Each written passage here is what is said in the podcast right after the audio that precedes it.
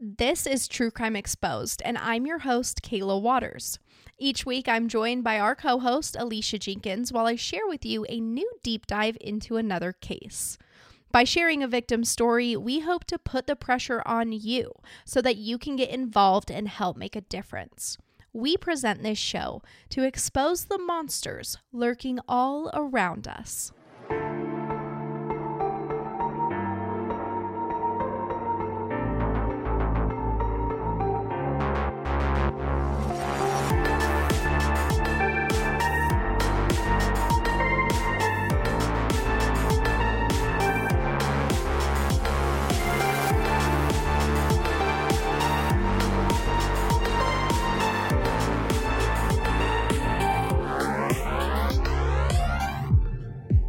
Hey friends, I wanted to start off by thanking you for your reviews. All of you who have left reviews and said kind words, you're amazing. I'm literally obsessed with you. Love ya.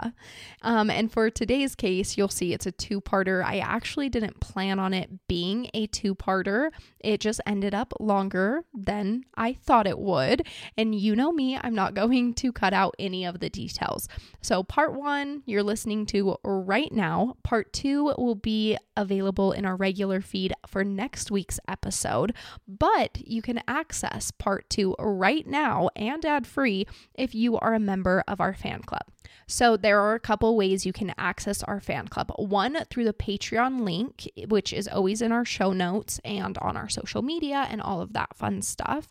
On Patreon, there's a few different tiers you can sign up for. And then you can also access our fan club if you are on Apple Podcasts, and that's where you listen.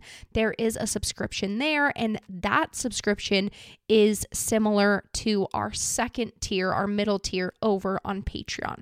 So there's a couple different options on Patreon, but also the Apple Podcast subscription is very convenient if that's where you listen anyway.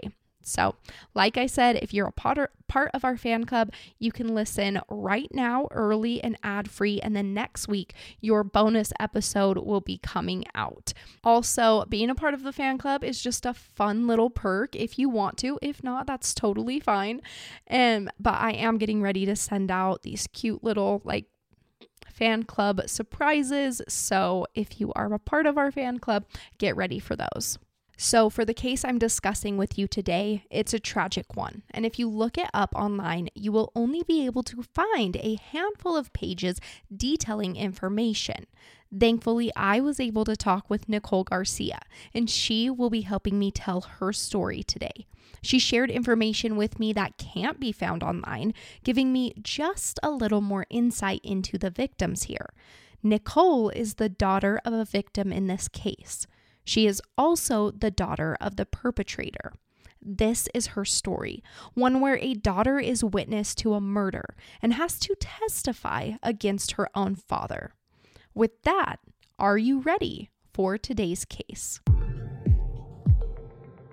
I'm taking you back to August of 1985 in Redding, California. Summer is coming to an end, and that's always bittersweet. Like, we all love a good adventure-filled summer, but it's also nice to jump back into a more routine schedule with school days starting. So about a week ago, Natalie Rupe took her daughter Nicole to meet the teacher's night at the kindergarten she's enrolled in. She will be starting here soon as fall gets underway. Nicole recalls the hallways being decorated in Sesame Street characters, and she was excited about starting elementary school. Their family had gone through a lot in the past few months. By May of 1985, Nicole's parents decided to separate with plans to divorce, and this split was contentious. Natalie had been married to Paul Anthony Rupe. The couple shares three children, Nicole being the oldest, and co-parenting wasn't going so smoothly. Arguments erupted over possessions, custody of the children, and the separation in general. And it seemed like most of the times where they would have altercations was because they were fighting over custody of us. So it's not too long before Nicole is set to start kindergarten that Natalie moves in with a friend in a similar situation. This friend is Deborah Lynn Robbins. She has a daughter as well, close in age with Nicole, and the two women are able to find a home together. This will lessen the financial burden of single motherhood, and they can support each other along the way. It's only about a week after Nicole visits her new school and gets ready for this new chapter in her life that her world comes crumbling down. Nicole normally sleeps in her bedroom, which she shares with her sister, who is 3 years old at this time, and her brother, who is around a year and a half old. But on August 23rd, she falls asleep beside her mom, Natalie. Her siblings are tucked in their own beds in the children's bedroom, and Natalie's roommate, Deborah, is asleep in her own bedroom. Deborah's daughter is away on a weekend visit with her dad. Friday night goes by peacefully, but the early morning hours of Saturday, August 24th, 1985, turn gruesome. We had a bedroom that the three of us shared, but I frequently slept with my mother, and on this particular night, I was in bed with my mother, and my siblings were in their bedroom. Natalie's ex, the husband she is currently separated from, rushes to the home. When I say rushes, I literally mean he is running to the woman's home after being dropped off in the neighborhood by a bail bondsman. And yes, you heard that right. Paul was just bailed out of jail. Why is he running to their house? So the bail bondsman drops him off, and he just gets out and starts running towards their house. But that's not where he lived.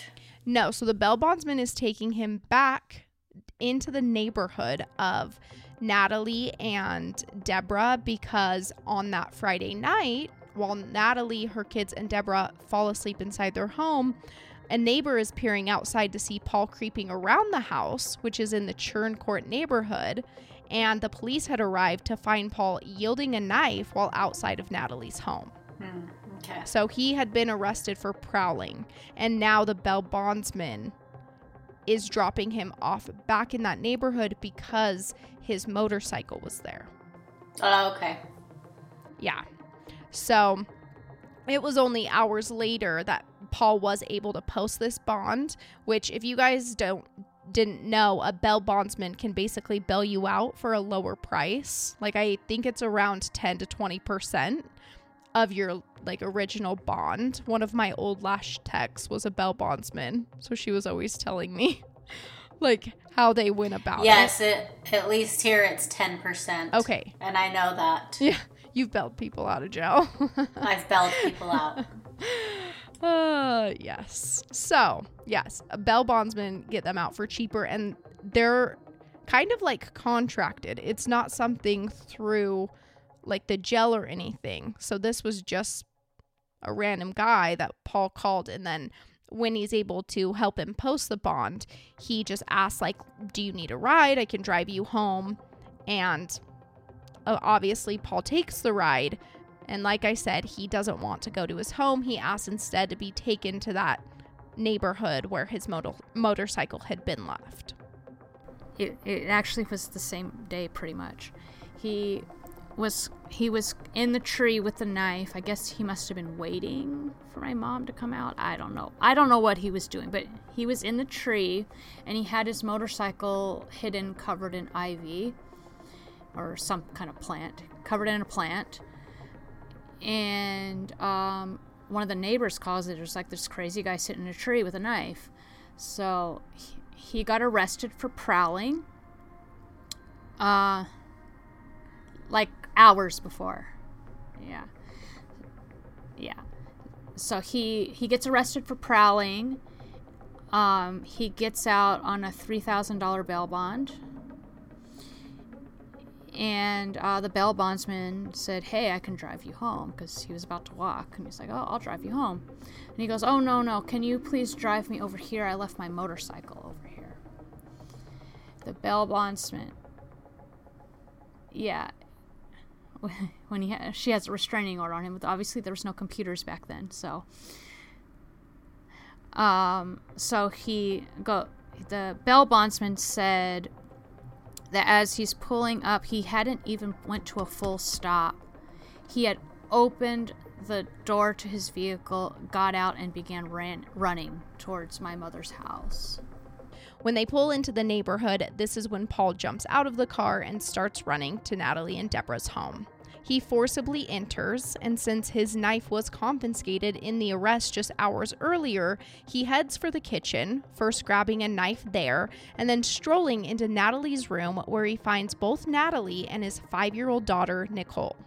I couldn't find any news articles other than the public outcry about having issues with bail bonds, but the bail bondsman and the judges and everybody said there was no way of knowing that he would have done this, that he had no criminal record, he had no violent history, that of course he would have got out on bond.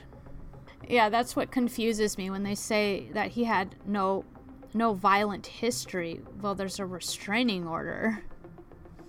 Instead of having a change of heart upon seeing his own daughter snuggled up to her mom in bed, he continues with his evil plan, plunging the knife into Natalie's body. She wakes up in a panic. Now she's screaming, waking up both her daughter and her roommate, Deborah. Oh my gosh, what a psycho. I know. The fact that he could do that with his daughter in the bed, like, that wouldn't make you second guess. Like, what am I doing here, actually? Well, right after getting out of jail. Yes. Like, you were just caught for prowling around their house with a knife. The second you're out, you're like, I better get this done. Oh my gosh. Like, obviously you're going to jail for this. He probably didn't care. No, he does, because he keeps appealing, even did an appeal this year, and still maintains his innocence. He's obviously not, even probably just from what you've heard. But there's even more evidence. I was going to say, how is he innocent? But this alone is like, yeah, you did it. And then there's even more. So I'm not sure how he thought he was going to get away with it, but he doesn't. I remember my mother screaming, and I woke up to her screaming and was screaming with her and watched it happen. I also remember hearing the motorcycle drive away. I went into shock, and I believe I fell asleep right after. So Deborah must have woken up to the screaming, and I'm guessing she instantly knows what's going on. These women had feared Paul. In fact, Deborah was so terrified of him, she was scared to continue living with Natalie, and she was actively searching for a new home. So Deborah launches herself over to the CB radio sitting inside her room. She calls for help, but Paul has already busted into her room. After stabbing Natalie 17 times, he turns his rage on Deborah, stabbing her 20 times. It's like a vicious attack. Yes. Literally the whole time, remember, his daughter is there, and that's who I talked to for this interview. Oh, really? Yes. The one who was in bed with her mom. Oh, that's devastating. And it's affected her life, obviously. Oh, my goodness. Yeah. When Deborah goes to, like, get that CB radio, she's able to turn it on, and a woman by the name of Paula Burns would later testify in trial that during the early morning hours of August 24th, she was listening to her CB radio when a faint voice comes through the speaker. She heard this voice say Paul 3 times in a row, and Paula quickly grabs her radio to talk back, asking where this call is coming from. The only word she can make out is churn. And then there's silence. Looking back, it seems that Deborah was possibly referring to the Churn Court neighborhood she lived in, but at the time, Paula didn't know what to do with this call. It was strange, but without the hindsight of knowing what happened, it was not overly alarming. So Paula just continues to monitor the CB radio, wondering if anything else will come through. Did you say this was 1985? 1985, yeah. And I was going to explain, like, for people that don't know what a CB radio is, and maybe you even know better than me, I just looked it up and also asked Jacob because I know truckers use it, but it was described as a public two-way personal radio service. So the voice communications form of CB radio became a fad, it said, in the 1970s. So this is what Deborah had in her room, and also what Paula had in her home. So if you're on the same channel, you can hear anyone that is talking into their radio on that channel. And then, like I said, the radio system still used today, mostly among truckers, and then, like, some people have them in their cars and stuff. I was surprised that she didn't have, like, a phone, like a normal phone, in her room. But in her bedroom, she had this radio. Don't know why. Would just listen to it to see if they could, like, hear emergency calls or ambulances or, like, where to chase the crime or... Yeah. Yeah. Yep, I've heard that. And so Yeah, it was probably the only thing she did have in her room, and when she's getting attacked, that's what she goes for. Smart. Because she says, Paul, and then she just says churn. Probably trying to say her neighborhood, but couldn't get it all the way out. Yeah. Which is so sad. So, in the appeal later on, Paul will claim that Paula's testimony was perjured testimony, meaning he's saying it's false, like she made it up. He makes this claim because the district attorney that prosecuted his case was in possession of a crime scene photograph. This showed Deborah inside her room, deceased, with her hand reaching out to the CB radio. When she was found, her hand was within 3 inches of the radio microphone. It was dangling from the cord.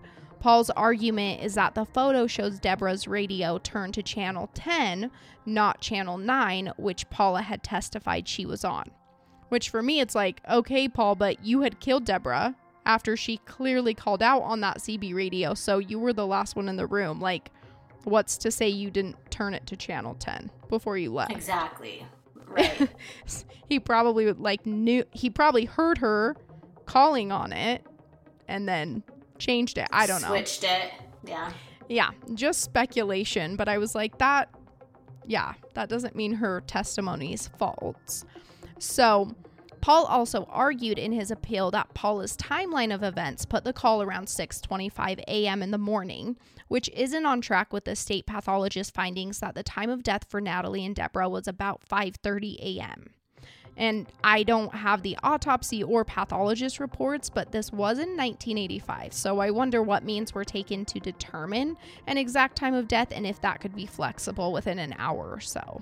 Do you know? I don't. You're more medical than me, so I don't know. I don't know if you determine time of death in anybody. I mean, just little babies. Yeah. Just when they lose their heart rate, so. Yeah. So I feel like it's always... in a lot of things I've listened to, it seems kind of hard to determine an exact time. Right. Because you're looking at a body already deceased, that's already been deceased, and there's obviously all these things you can do to find it out. Yeah, you kind of have to guess. Yeah. I feel that there is a possibility it could be a little more flexible. And there's also a possibility that Paula doesn't remember the exact time she was on. Yeah. Because I don't remember anything, so I would never know an exact time I was doing something. True. So, literally so true. So regardless, the court has never granted Paul any of his appeals. With his argument, they said whether or not the testimony was perjured, it would not have made a difference in the outcome of this trial. There was an abundance of evidence against Paul for the murders of Natalie and Deborah. When Paul flees the scene, literally leaving his 5-year-old daughter behind with her dead mother, he makes some big mistakes. Which, hallelujah, we're always grateful when criminals are stupid. But next to Natalie's body, Paul drops a box of cigarettes. His fingerprints are found on this carton. On top of that, his checkbook is dropped in a neighbor's yard as he's running away. And when police search Paul's home, he's running a bloody load of laundry. Bloodstains matching Deborah's blood type are also found on Paul's motorcycle and inside his home. So he clearly did this. Yeah. And even though it's just blood that matched her blood type, because I don't think they were testing DNA in 1985, or it was very new. Well, he wouldn't need to be doing a bloody load of laundry that was someone else's blood type. Exactly. And it's just like, yeah. It's just not normal for you to have blood in your home that matches someone who was just murdered at a house you were just arrested at for stalking. Right. Like, just common sense. So it all comes together. Yeah, he obviously did it. And later on in, so I think he filed a couple appeals, one like right after and then one this last year. So in one of those appeals, Paul will claim that his Fourth Amendment rights were violated with this search. Officer Thomas W. Sears had taped his interview with Paul the morning of the murders. This tape recording does have some gaps, so Paul claims he only consented to the search if he were present, while Officer Sears claims Paul gave consent to search with no conditions tied to it. Paul says the tapes were tampered with by the officer, and this is why the piece of the recording where Paul says they can only search with him present is not heard. Now, the court doesn't even deny that the recording had some gaps. It's stated in the appeal that regardless of some irregularities with the recording, the trial judge chooses to believe Officer Sears over Paul Rupe, and that the can't say that word very well. I went to speech therapy for my R's, so 2 R's in a row. Those are hard. Those are hard for me. So they were all saying that the irregularities on the tape could have occurred for multiple reasons, all of which were not sinister. So that was kind of like, I was surprised that they were like, yeah, this tape recording is kind of irregular, but... It's like, there's some gaps, but who cares? Yeah, like, you killed them, so we're going to go with what the officer's saying, and, like, we don't really care that you feel your rights were violated, that we searched your house. Well, he had dropped a checkbook in one of the neighbor's yards because he jumped the fence, and there was a pack of cigarettes, I believe, that was dropped also. When the police came to his home, he was washing a bloody load of laundry. You know, they took the laundry as evidence, and because there was scant blood, he tried to make this as a point like he didn't do it because there wasn't that much blood, which the prosecuting attorney said, no, shout can take out blood. Going back to that fateful morning, Nicole is left inside her home with no living adult. She explained herself earlier as falling back asleep due to shock. Now when she comes to, she sees blood splattered across the entire room. It's everywhere. And there's her mom laying on the floor. Nicole knows her mom was killed. She needs to find help, so she makes her way to Deborah's room, where she finds a second bloody crime scene. Deborah is dead too. Nicole tries to figure out how the phone works so that she can call for help, but she's only 5 years old. She does not know what to do. And then I woke up. I remember there was blood all around me and my mother's body next to me. And I got up to go to Deborah's room and saw that she was also dead. I went to get the phone to try to call 911, but I was 5 and didn't know how to do it. All Nicole can think in this moment is that she needs to care for her little brother and sister. She also knows they're going to have to move now. After getting her siblings up for the day and trying her best to be a little mama, she starts packing up their clothes, telling her sister, we have to move. Did she say if she, like, knew any of her neighbors or anything? I mean, I guess they were new there. Yeah, they were pretty new. So I think she literally just waited inside that home with her brother and sister until someone knocks on the door. Which thankfully happens pretty quickly, because it's just hours after Nicole's mom is killed in front of her that she hears that knock. Finally, someone's here to help us, is what she's thinking, so she goes to open the door, and it's Deborah's cousin, Cameron Cowart. He looks down at Nicole when she answers the door, and he's like, hey, will you let Debbie know I'm dropping off the car? But Nicole doesn't say sure. She says she's dead. And Cameron awkwardly chuckles, thinking this little girl has a strange imagination. But when she grabs his arm with more desperation in her voice, again saying, she's dead, his face turns white. He races inside, straight to Deborah's bedroom, where he is faced with a scene worse than he could have imagined. And he yells out, it's Paul. So people knew that this guy was harassing them. Yeah, she must have talked to family and friends that she was scared. Yeah, and they were, like, genuinely scared and told a lot of people, and they tried to do a lot of things to keep him away. So did they get a restraining order? They did, and it didn't help. Nope, because it's like, the sad thing is with restraining orders is they're only going to work on people who don't want to get in trouble with the law.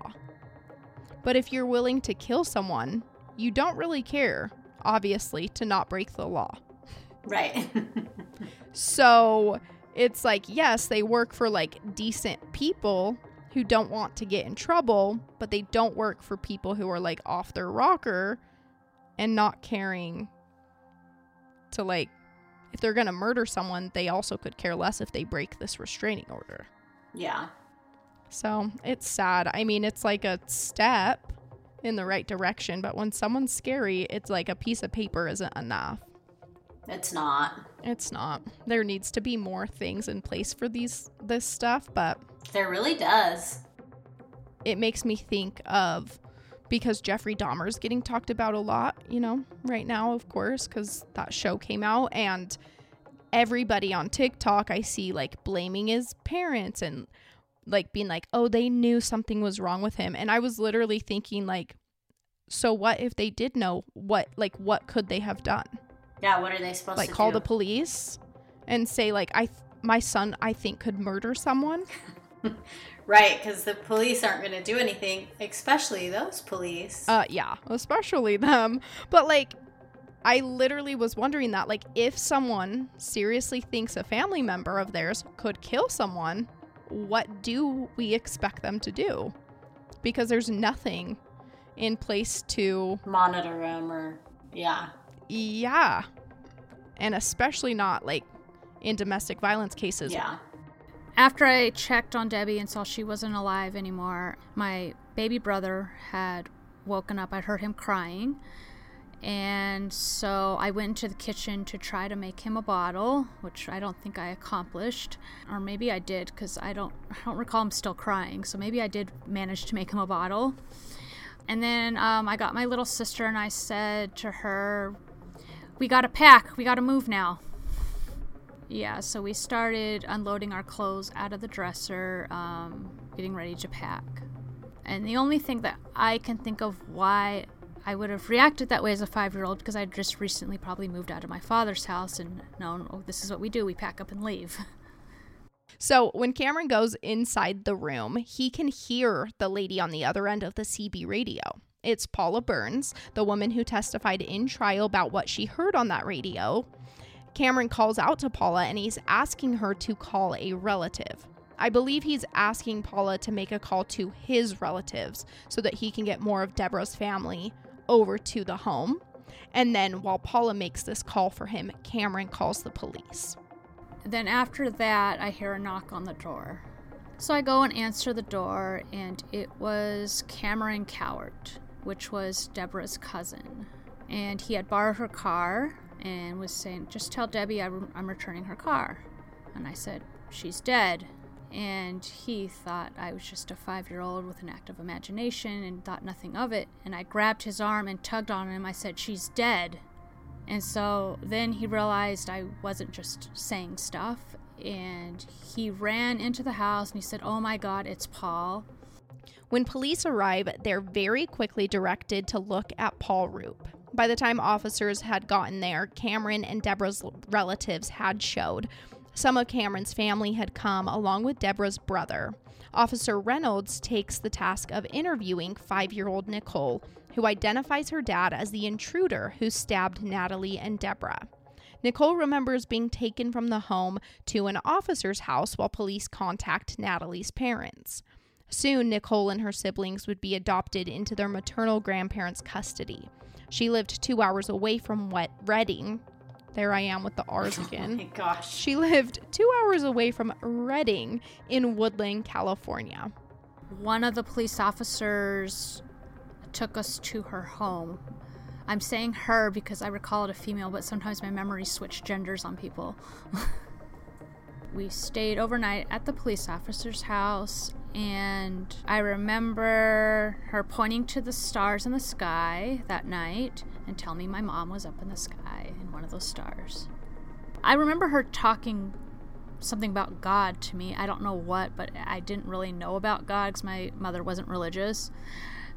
So I remember that night when we went to sleep, she had teenage boys. And they were out in the yard playing really loud rap music. And I'd never heard rap music before. I thought God was talking to me. Because the lady was talking to me about God. And I ran out of the room and I said, God's talking to me. God's talking to me. And she goes, oh no, that's my kids and their music. I'll tell them to turn it down. Natalie was born Natalie Bernadette Garcia, and she was the second youngest child with 5 sisters and 1 brother. Natalie and Paul Rupe had met in high school, where they both attended Woodland High School. Once Paul graduates, he decides to join the military. Nicole isn't graduated yet, but she wants to be with her high school sweetheart. So she drops out of school and they get married before Natalie joins the military alongside her new husband. The couple goes into the army and they start moving around the country. Any military family will know that the duty often comes with several moves to new bases. So their first daughter, Nicole, who you've been hearing from today, was born in Fayetteville, North Carolina. Sometime between having Nicole and having her second daughter a couple years later, Natalie decides to join the Army Reserves as a junior technician. I'm not in the military, nor is our family, so correct me if I'm wrong, but from friends we've had that are in the military, I gather that the reserves are much less of a commitment. It's my understanding that they meet up 1 week in a month for training, and it keeps them in the military and some of those benefits, but they don't have to be actively working in the military. So maybe she wants to do this to have more time with her kids. I'm not sure if Paul also goes to the reserves around this time, or if he stays in the military, or if he stops altogether. And Nicole doesn't remember what he was doing when the family moves to Redding, California. There isn't information about Natalie and Paul's marriage before the split, and Nicole doesn't recall what their marriage is like before May of 1985, but clearly it's very possible that domestic violence was present in the home and a factor into Natalie's decision to leave. What Nicole did remember was that her dad was drinking pretty heavily. Yeah. Well, I have other small vague memories. I remember him sitting in front of the TV drinking a Budweiser, and a commercial came on to not drink and drive. And I said, "Mommy, tell Daddy not to drink and drive," and because he literally would drink and drive. I remember seeing him drinking a beer while driving, and she was like, "No, you go tell him." And so I went and told him, and I went and told him, "Don't drink and drive. You shouldn't drink and drive," but he didn't make any commentary back. So although we don't know a lot about their marriage before the split, there is evidence of domestic violence following the split. During Paul's trial, an officer testifies about an incident which occurred about 7 weeks before the double murder. This officer was called for a family disturbance to the home of Paul Rupe on July 7th, 1985. Paul and Natalie are fighting. They're in a physical altercation when the officer arrives. And after the officer separates them, he notes scrapes and bumps are present on both of them. This argument could have possibly occurred after Natalie makes a trip to Paul's home to reclaim some of her possessions. They aren't necessarily tied together in the appeals documents I found, but both incidents are mentioned. It said that in early July 1985, Natalie goes to grab some of the things that belong to her and her children. I read elsewhere that Deborah had gone with Natalie to help her collect these items, and Paul felt he had been robbed by the women. Natalie and Deborah had also filed a restraining order against Paul, and they told their neighbors they feared him coming to their home. Since moving in together, Paul had repeatedly harassed Natalie and Deborah. He slashed Deborah's car tires. He left threatening notes pinned to their front door. The situation was escalating, and the women were not naive to the fact they were in danger. Was Deborah just her friend? Just a random friend? Or she'd known her for a while? Yeah. Nicole couldn't tell me a ton. And like I said, there's only a couple articles. So there's one article and then two appeals documents that are online. So there's little bits and pieces of information in the appeals documents, but there's not a lot of information about them specifically. So Nicole thinks that they had met through work or through the Army Reserves or something like that. Deborah has a daughter similar to Nicole's age, and so they're just going through the same situation, so it's pretty fresh. But like I said in the beginning, Deborah was already wanting to move out. After dealing with Paul for a little while, she was looking for a new place. I mean, that's what I was thinking, if you just barely met the person and this crazy ex-spouse was, stalking you and slashing your tires, I'd be I'm out. But if it was, your friend for a long time, I mean, you'd still want to get out, but I feel like you'd be more... Yeah, I do think they just met there in Redding because it sounds like Deborah grew up in Redding or nearby while Natalie grew up 2 hours away in Woodland. Mm-hmm. Yeah, I think after dealing with Paul for a couple of months, she was like, I'm sorry, but I'm getting out of here. And unfortunately, she's not able to move out before it's too late. Yeah. Just days before they're murdered, Natalie and Deborah attend a neighborhood watch meeting at the home of Norma Webb. Norma was holding this meeting to teach her neighbors different ways to defend themselves. The woman made it clear to multiple neighbors in attendance that they were fearful of Natalie's ex-husband and that it's likely he will try to hurt or kill them. The girls had become so terrified that Norma ends up lending them a floodlight to put up at their home. This happens just the night before their murder. And she said, quote, "They told us all about their problems. I know how frightened both of them were. My mom and Deborah told everyone at the neighborhood watch meeting, and they went to people, they asked for help, they showed pictures, and they said they were afraid. And Mrs. Norma Webb, they apparently had asked her if she would come stay with them because they were so afraid. So she said, I can give you some floodlights, but she said she felt something deep inside of her say, don't stay there. So she didn't." One neighbor, Eileen Cerami, told AP News on August 27th, 1985, that she heard screaming. Quote, "I heard screaming. It was definitely screaming. I thought if I heard it again, I would wake up Joe. God help me." Eileen lived in an apartment located behind the woman's home, and she clearly sounds regretful that she didn't do anything when she heard the screaming.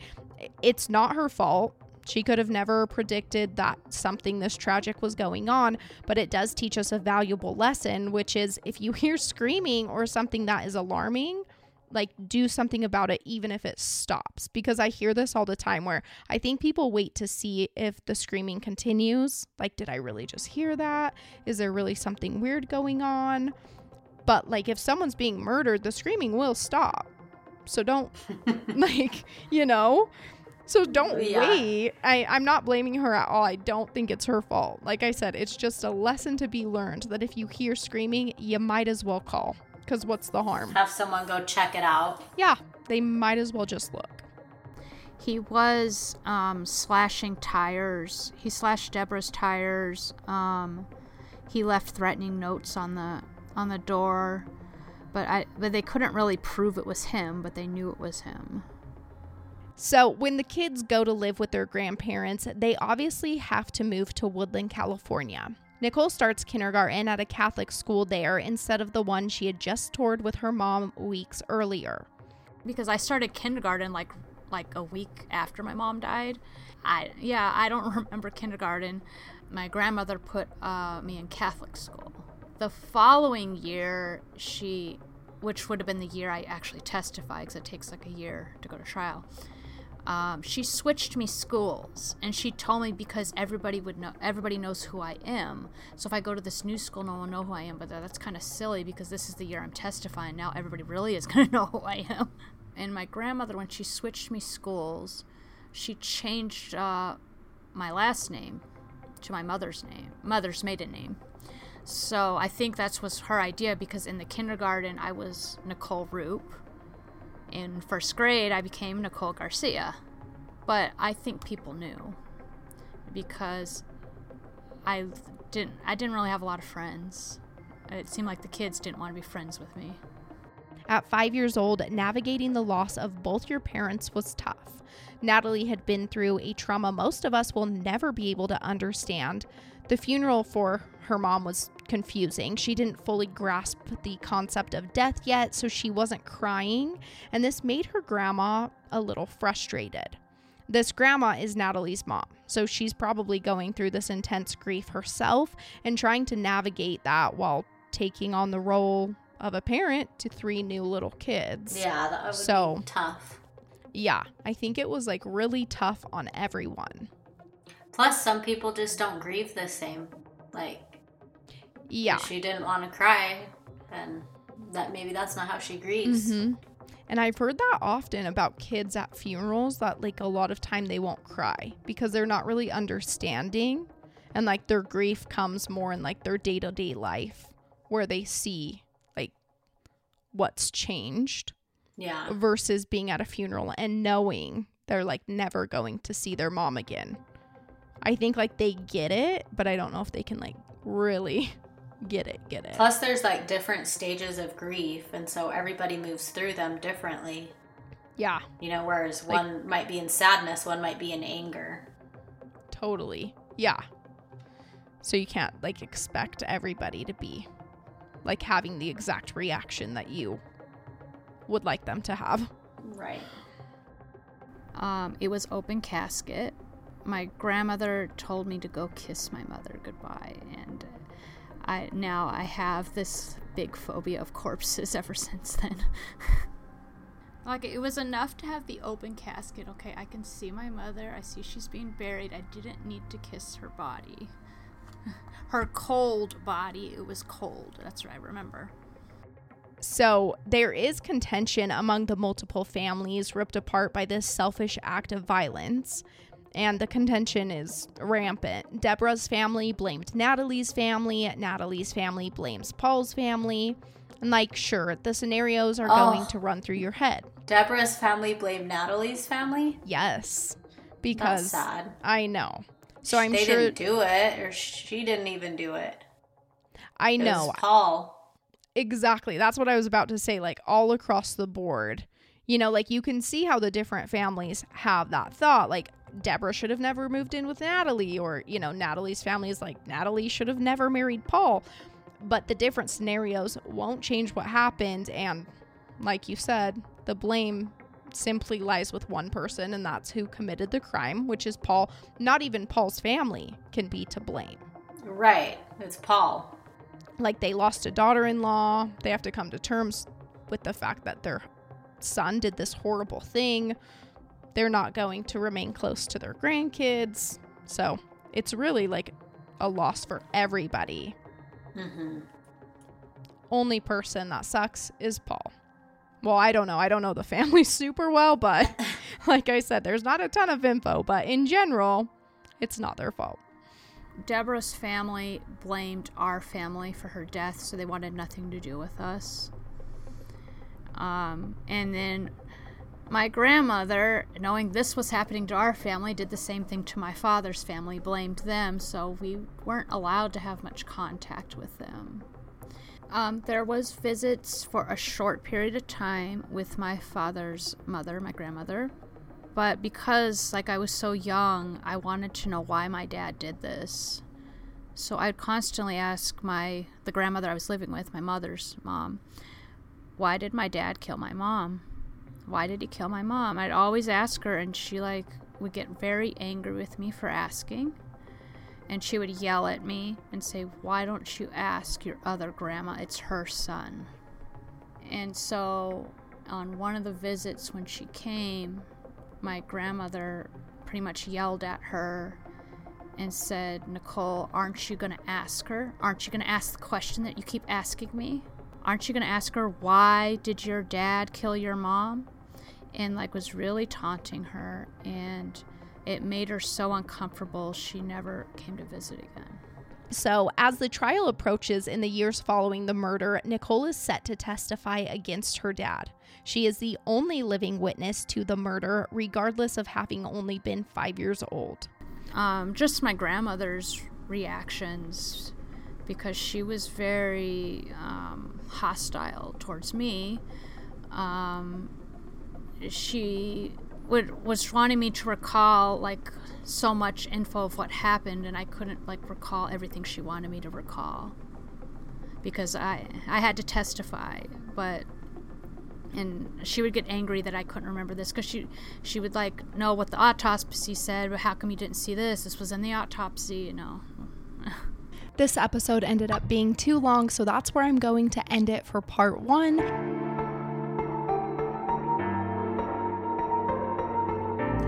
Thanks for listening. I'm your host, Kayla Waters. I research, write, edit, and host this podcast. My co-host is Alicia Jenkins. Our palette cleanser is given to us by Charlie Waters, and our music was created by Jaden Schultz, who you can find on Instagram at InPajamasMusic. Find us on TikTok at True Crime Exposed Podcast, Instagram at True Crime XPod, or Twitter at True Crime Exposed.